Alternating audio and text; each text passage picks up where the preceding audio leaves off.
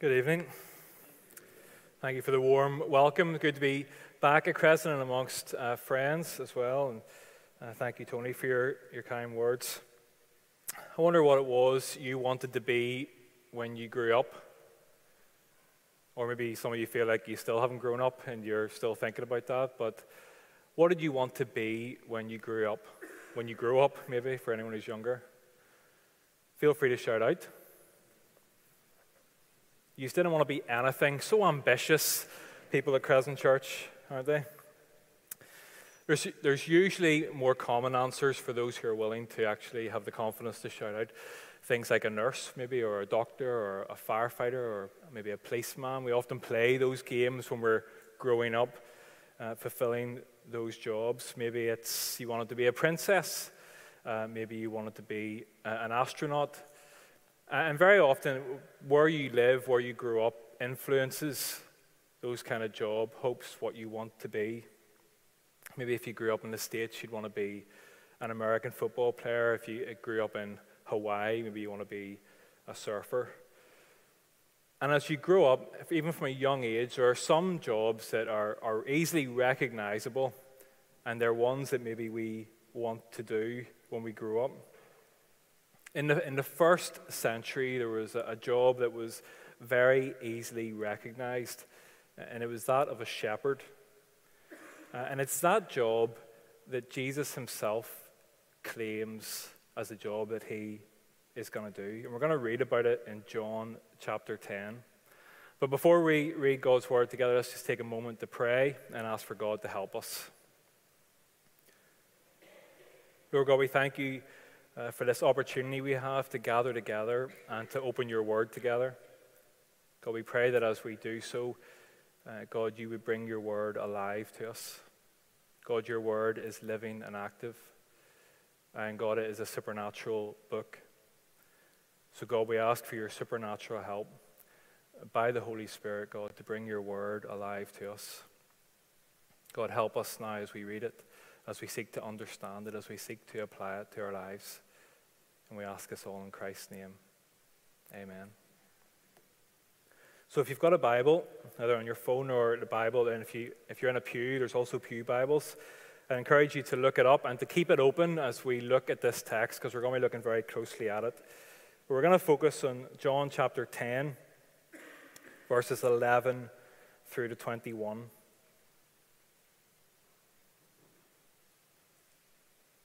And this is Jesus speaking. I am the good shepherd. The good shepherd lays down his life for the sheep. He who is a hired hand and not a shepherd, who does not own the sheep, sees the wolf coming and leaves the sheep and flees, and the wolf snatches them and scatters them. He flees because he is a hired hand and cares nothing for the sheep. I am the good shepherd. I know my own, and my own know me, just as the Father knows me, and I know the Father. And I lay down my life for the sheep. And I have other sheep that are not of this fold. I must bring them also, and they will listen to my voice. So there will be one flock, one shepherd. For this reason, the Father loves me, because I lay down my life that I may take it up again. No one takes it from me, but I lay it down of my own accord.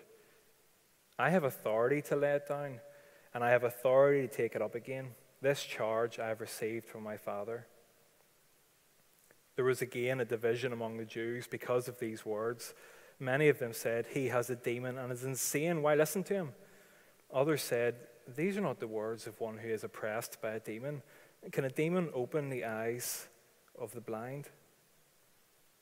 Amen. Now, we've already, if you've been here in the previous two Sunday nights, then we've already examined this passage in a bit of detail with uh, Brooke discussing the idea of hearing the voice of the shepherd, and John last week discussing how Christ leads us to pasture. You know, when you study a passage, it's always good to remind yourself of the context that the passage finds itself in, because it can really help us understand what's happening and why. And there's different types of context that you can apply and find out about to see and understand the passage. There's the literary context, what kind of writing is this? Because the Bible contains multiple different types of writing there's poetry, there's narrative, there's law, there's wisdom, there's prophecy, there's letters, there's apocalyptic writing as well. And if you know the literary context, then that can help you understand the passage a bit better.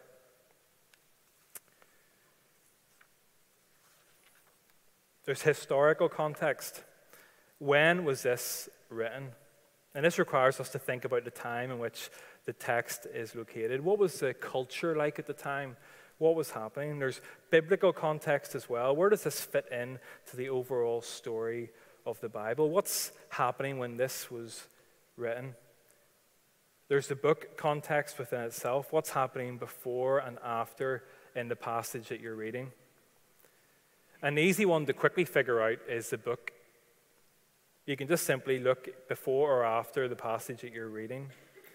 But who was it that Jesus was speaking to as he shared these words about his job title?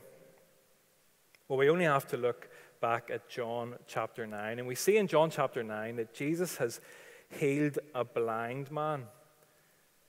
And some of the Jewish leaders, the Pharisees, have come up and asked Jesus after Jesus has uh, explains something to him. He says, are, are we blind? You can see that in chapter 9, verse 40.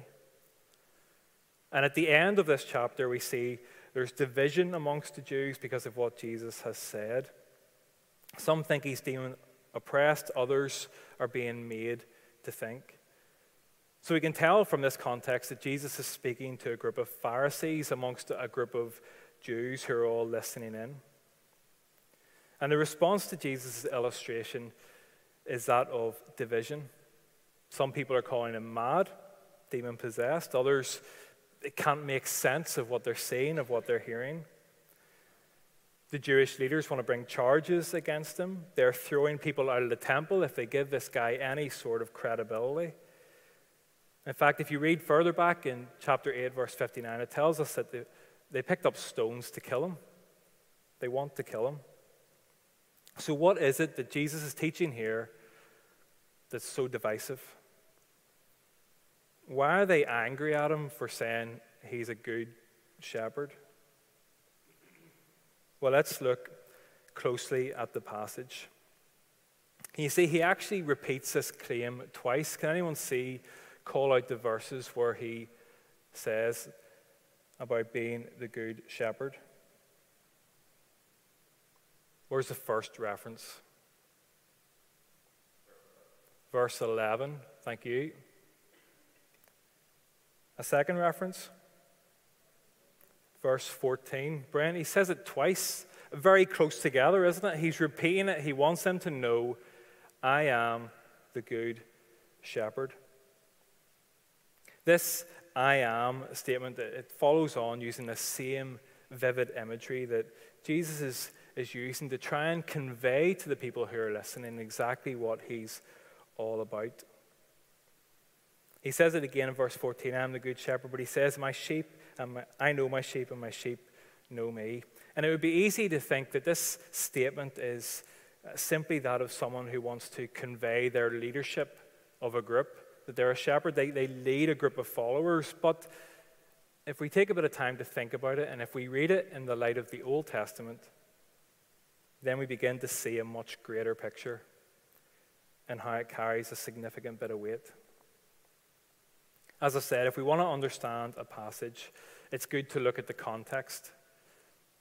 But it's also really good to look into other parts of Scripture to see if there's any other part of Scripture that speaks into the passage that you're reading.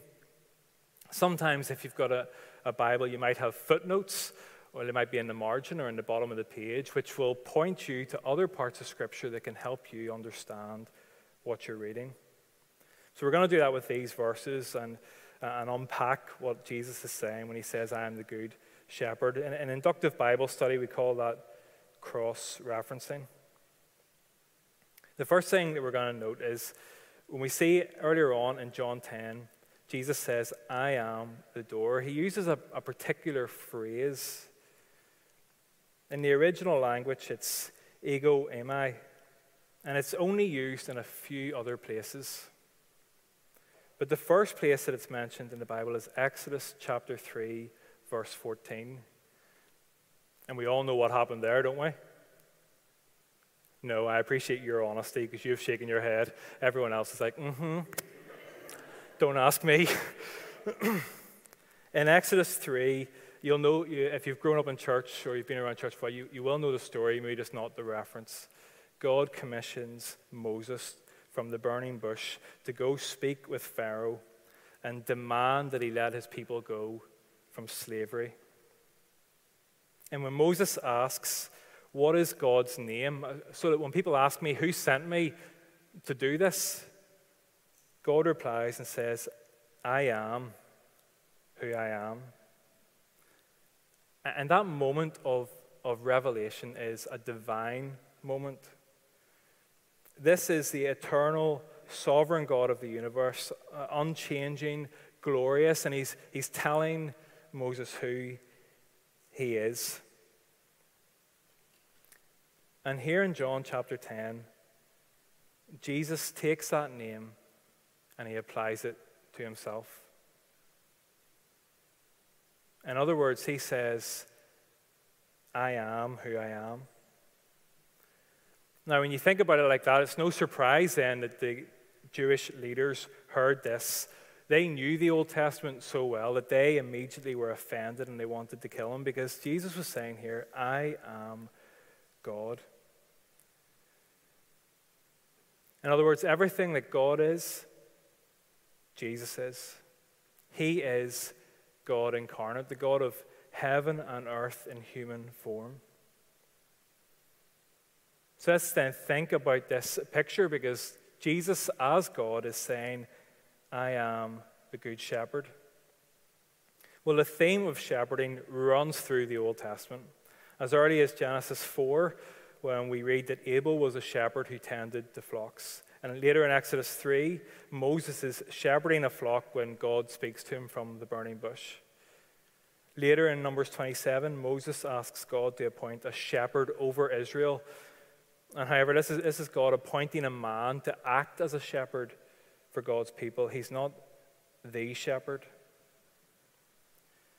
If we were to look at some cross references in the Old Testament, it becomes clear who the real shepherd is God Himself.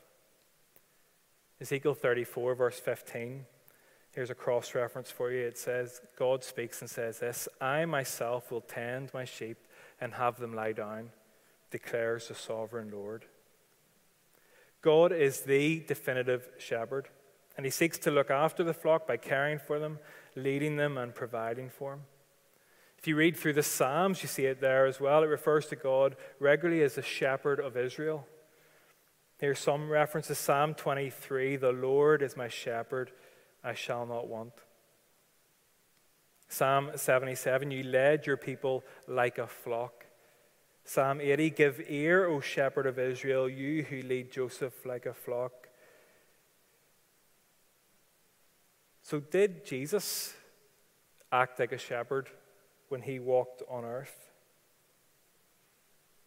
It describes Jesus' interaction. If we read the New Testament, as we read the Gospels, and we see how he interacted with people and how he viewed people we see that he did act like a shepherd. In Matthew 9, verse 36, it says, When he saw the crowds, he had compassion for them because they were like harassed and helpless, like sheep without a shepherd.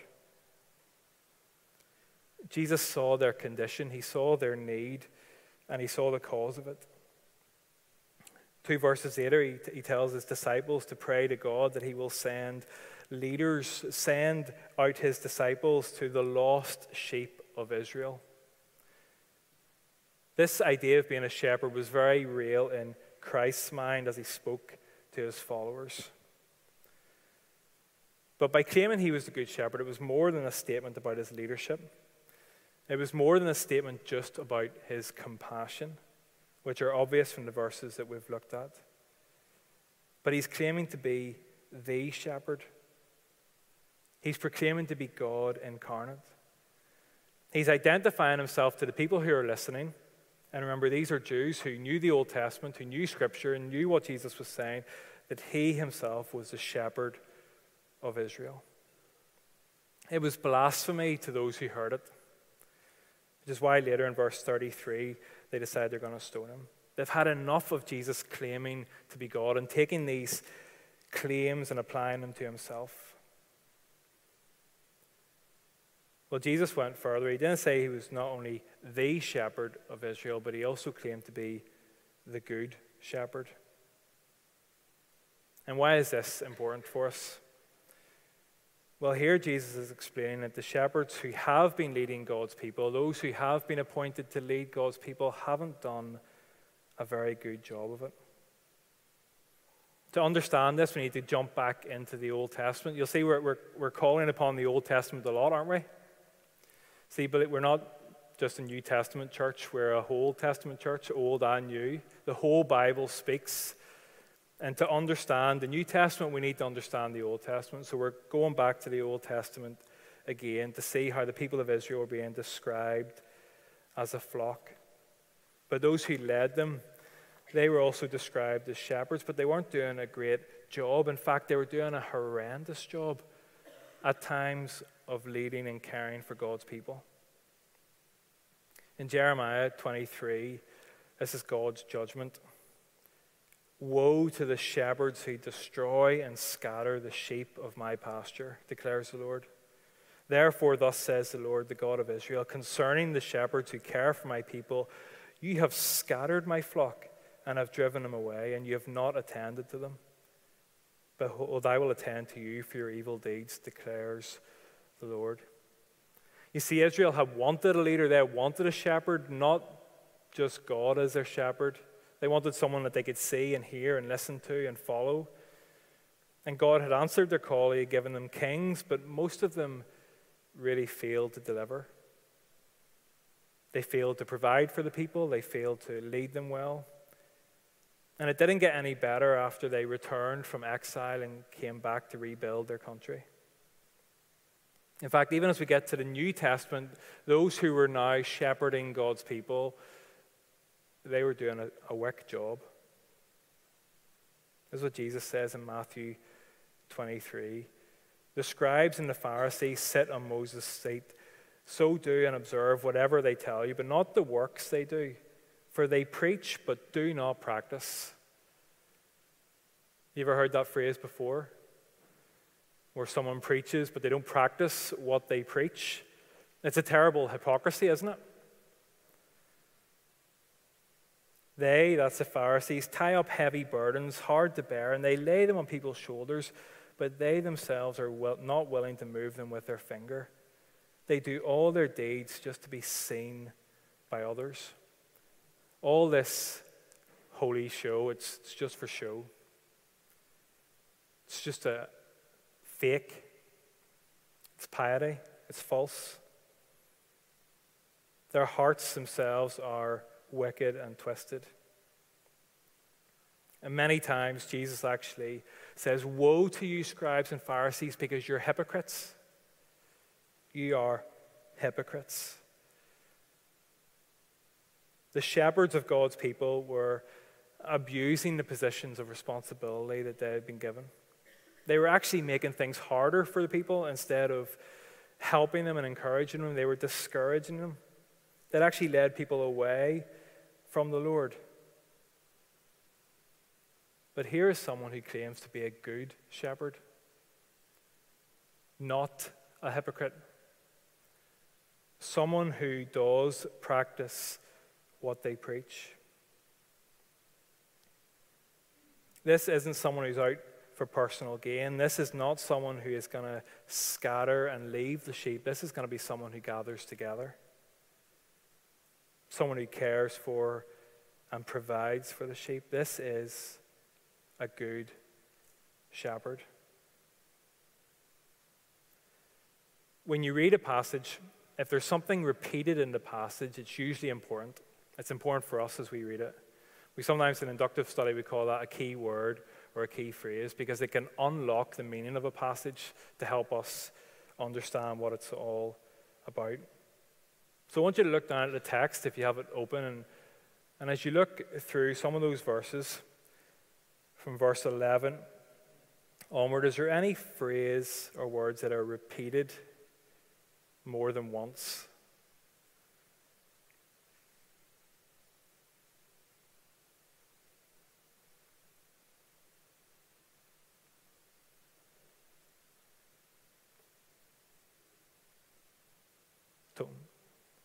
Someone over here? Lay down my life. Brilliant. Thank you so much. That phrase, do we see that phrase or something like that phrase repeated anywhere else in these verses? Call out the verse reference if you see it. Verse 17, the last part of verse 17. Thank you, whoever pointed out. I lay down my life Great.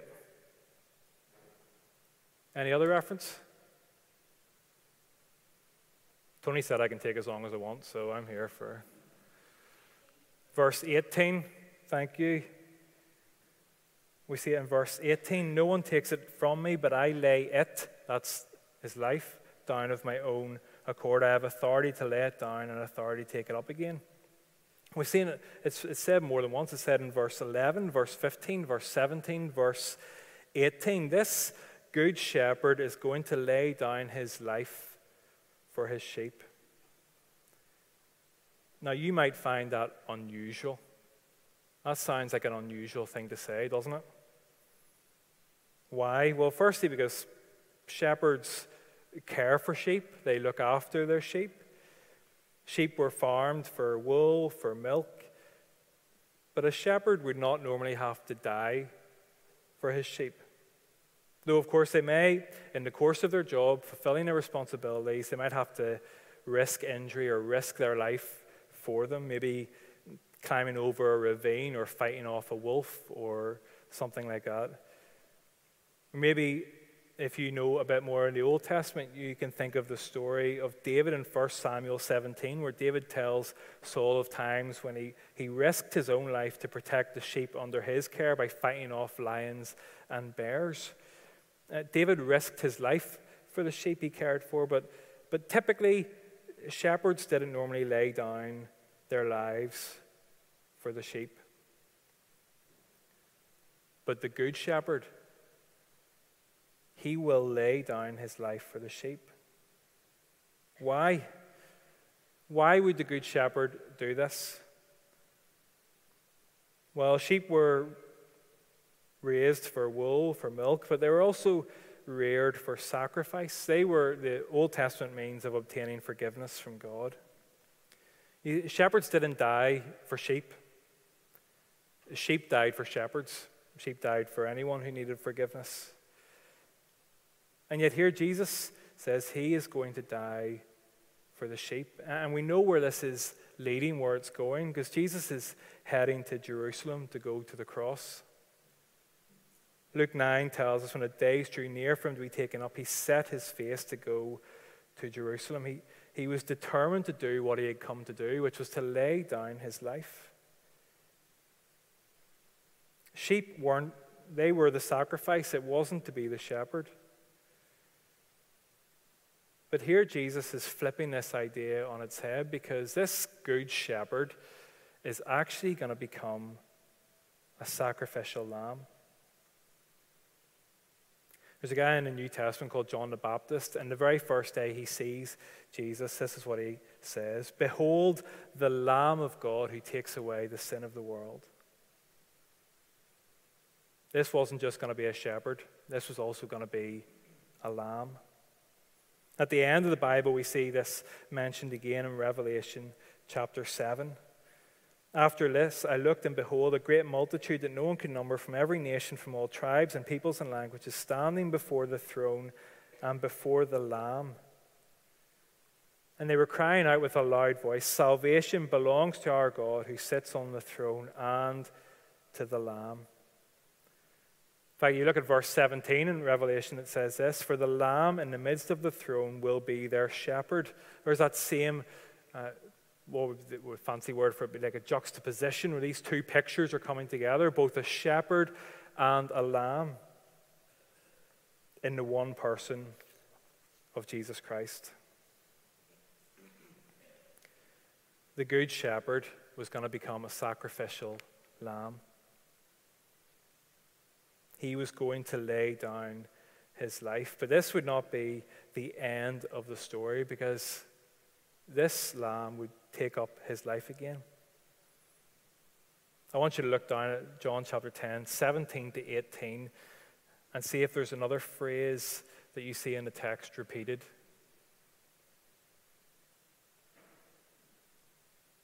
I'll give you a clue. It's tied in closely with this idea of laying down my life. Take it up again, thank you. Jesus says, I may take it up again, or I have authority to take it up again in verse 18. See, this voluntary death was going to be followed by a victorious resurrection. And it was all, both the laying down of his life and the taking up of his life again, was all done willingly and by choice. Even though the Jewish authorities wanted to kill him, even though ultimately it would be the Romans who would crucify him. Jesus was doing this all willingly. And he would take up his life again because he had the authority to do so. Because why? Because as we know, he is God. Jesus could have stopped this at any time. He could have called down 10,000 angels if he wanted to. This is the one who we read about stilled the sea. This is the one who fed thousands with just some bread and fish, the one who healed and restored others, so uh, the one who raised others to life. Jesus had the power to change the situation, and yet he chose not to. He laid down his life. Everything was done in accordance with his will. Even at his very death, we read, he gave up his spirit. John 19, verse 30. You know, if anything, this demonstrates to us so clearly that he is the good shepherd, that he would lay down his life for us. But why is that necessary? Why was that necessary? Why did Jesus have to lay down his life? You see, the Bible is very clear.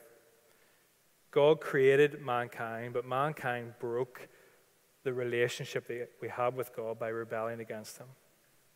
And throughout the Old Testament, people would make regular sacrifices to pay for the sins that they committed against God.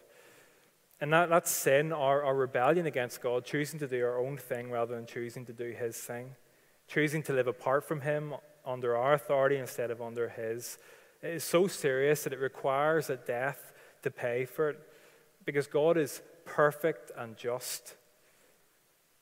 And sin is so awful. In fact, Romans 6, verse 23 tells us that the wages of sin is death. But the thing is, no amount of sheep could ever pay for the sins of man. It had to be a person who would pay. But who here has never sinned? Who here has never done anything wrong? All of us at some stage or another with a bit of inward reflection, can point to a time when we've done at least one thing that we know wasn't right. So, who on earth could be good enough to be our representative? The Good Shepherd. The Good Shepherd. Well, what's the application of all this? What does this mean for us as we come to close? Because if you read something and you understand it a bit better, if you're not thinking about how it applies to you right now, then this is just theology, isn't it? And we're not in the business of theology, we're in applied theology. We want to apply this to our lives. Well, I think the first thing that we learn and the first truth that we can take away and encourage our own hearts with is this that salvation belongs to the Lord. It's His initiative, it's not ours. It's all His doing. Jesus did this willingly. We didn't do anything to earn it or to influence it. Maybe you're here this evening and you fall into that trap regularly of trying to earn it, trying to curry some favor with God, and you don't have to. It's already been bought for you. No matter what you've done, whatever sin you've committed, the price has been paid. Your salvation does not depend on you being here tonight. It doesn't depend on you reading the whole Bible. It doesn't depend on you tithing. It doesn't depend on you living a, a sinless life. All these things are good, but your salvation doesn't depend on it. It all depends on whether or not you believe in this claim that Jesus laid down his life for you. John 3 16 to 17 says this For God so loved the world that he gave his only Son, that whoever believes in him should not perish but have eternal life. For God did not send his Son into the world to condemn the world, but in order that the world might be saved through him. Whoever believes will have life. Jesus laid down his life for you and for me. I think we can be filled with praise and thankfulness, can't we? That we had a, a shepherd who was willing to take our place. We should be a thankful people, shouldn't we? Mm-hmm. I heard one mm-hmm over here. We should be filled with thanksgiving we should be filled with praise for what has been done for us. This is an amazing truth. We should be ones who want to sing praise to God for the salvation that's been brought to us through no merit of our own, through the Good Shepherd. The Apostle Paul, he wrote in 2 Corinthians, Thanks be to God for his inexpressible gift. This is a gift. I hope you're filled with thanksgiving for it. Another thing that we can remind ourselves of this as we look at this passage is that the Good Shepherd is alive today. Yes, he laid down his life, but he took it up again. He now lives. And if he now lives, then he's still in the business of speaking, of leading, of caring, of providing for his flock. The risen Lamb is our living shepherd. This is the one who leads us into pasture now.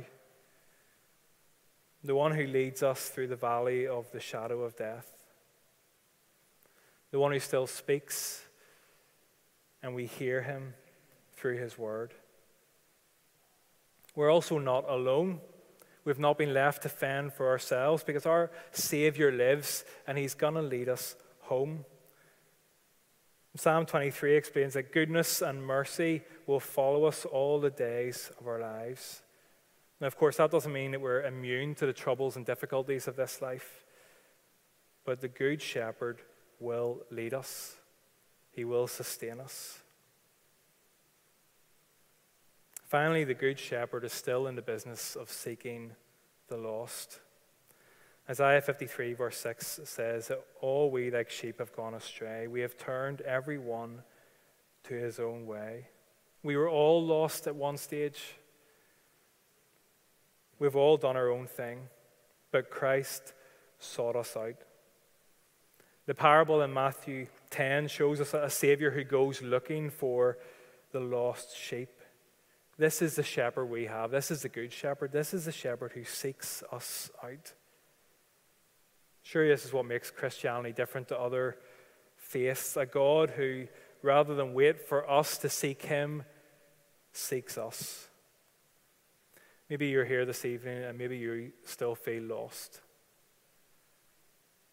Maybe you feel like you haven't yet been found. Well, the Good Shepherd is looking for you. He's calling to you this evening. And if you hear his voice, don't turn away, but, but go follow the Good Shepherd. Let's take a moment to pray before I invite the band up to lead us in a couple of songs.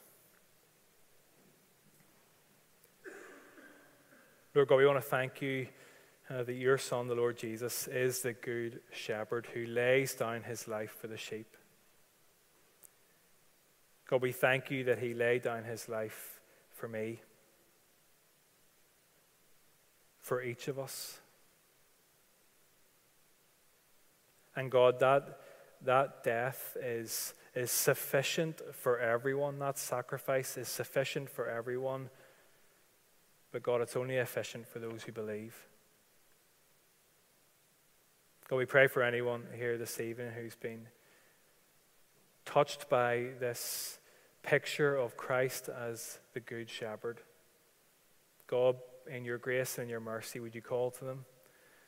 God, and in your mercy, would you save them? God, for those who are already part of your flock, God, would you take your word and would you bind it up in our hearts? And God, would you encourage us this evening? God, would you cause us to reflect more on this, this picture and on the truths that we have examined in your word? Even over the course of this week, would you bring them to mind? God, we thank you for your word. God, we thank you for how you speak. And God, we commit ourselves into your care as a good shepherd. In Christ's name we pray. Amen.